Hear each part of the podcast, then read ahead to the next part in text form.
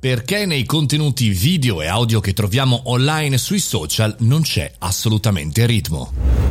Buongiorno e bentornati al caffettino, sono Mario Moroni e come ogni giorno dal lunedì al venerdì alle 7.30 lanciamo questo podcast come se fossimo davanti alla macchinetta del caffè. Oggi parliamo di ritmo sui social, ritmo eh, sui contenuti online, video e audio che siano. La domanda che mi faccio spesso e che riguarda anche le dirette in realtà è perché in questi contenuti non c'è ritmo. Non mi riferisco ai content creator diciamo così amatoriali, agli influencer che hanno magari già una fama, mi riferisco ai professionisti e alle aziende che vendono, comunicano e si fanno rappresentare dai propri contenuti. Senza contenuti con ritmo, il risultato che viene visto da altri professionisti o da consumatori è un risultato terribilmente amatoriale, come se fosse eh, stato fatto lì all'ultimo momento, all'ultimo minuto e non c'entra nulla la qualità del microfono o la qualità della telecamera o la qualità dell'immagine, conta il ritmo. Il ritmo deriva dalla scrittura scrittura, cioè deriva da quanto tu ti sei organizzato prima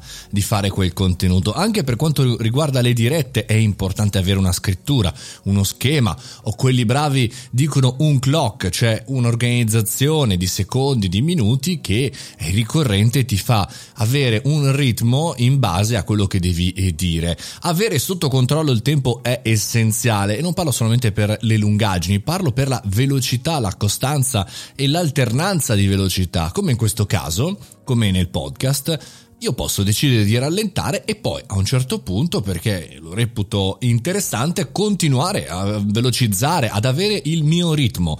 Deriva anche tanto dalla costanza e anche dal montaggio, ovvero anche dalla regia.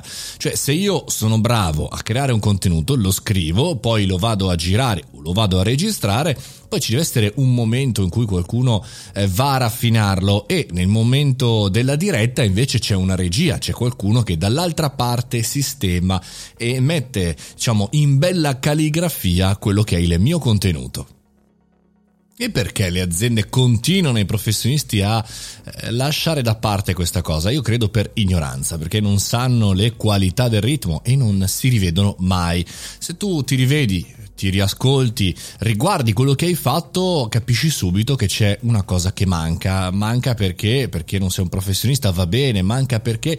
Perché non ci sei, non è il tuo strumento. Attenzione quindi a lasciare da parte il ritmo. Chi di voi mi ascolta su Clubhouse, sul podcast da tempo o sui contenuti in diretta sa bene che sono un po' ossessionato da questa tipologia di caratteristica perché è fondamentale, perché so che lo stesso contenuto, con la stessa immagine, con lo stesso audio, con il ritmo ha una qualità e senza ritmo ne ha totalmente un'altra. È come se fossimo vestiti in maniera diversa. Sì, beh, il contenuto sarà anche bello, però me lo proponi in maniera disastrosa.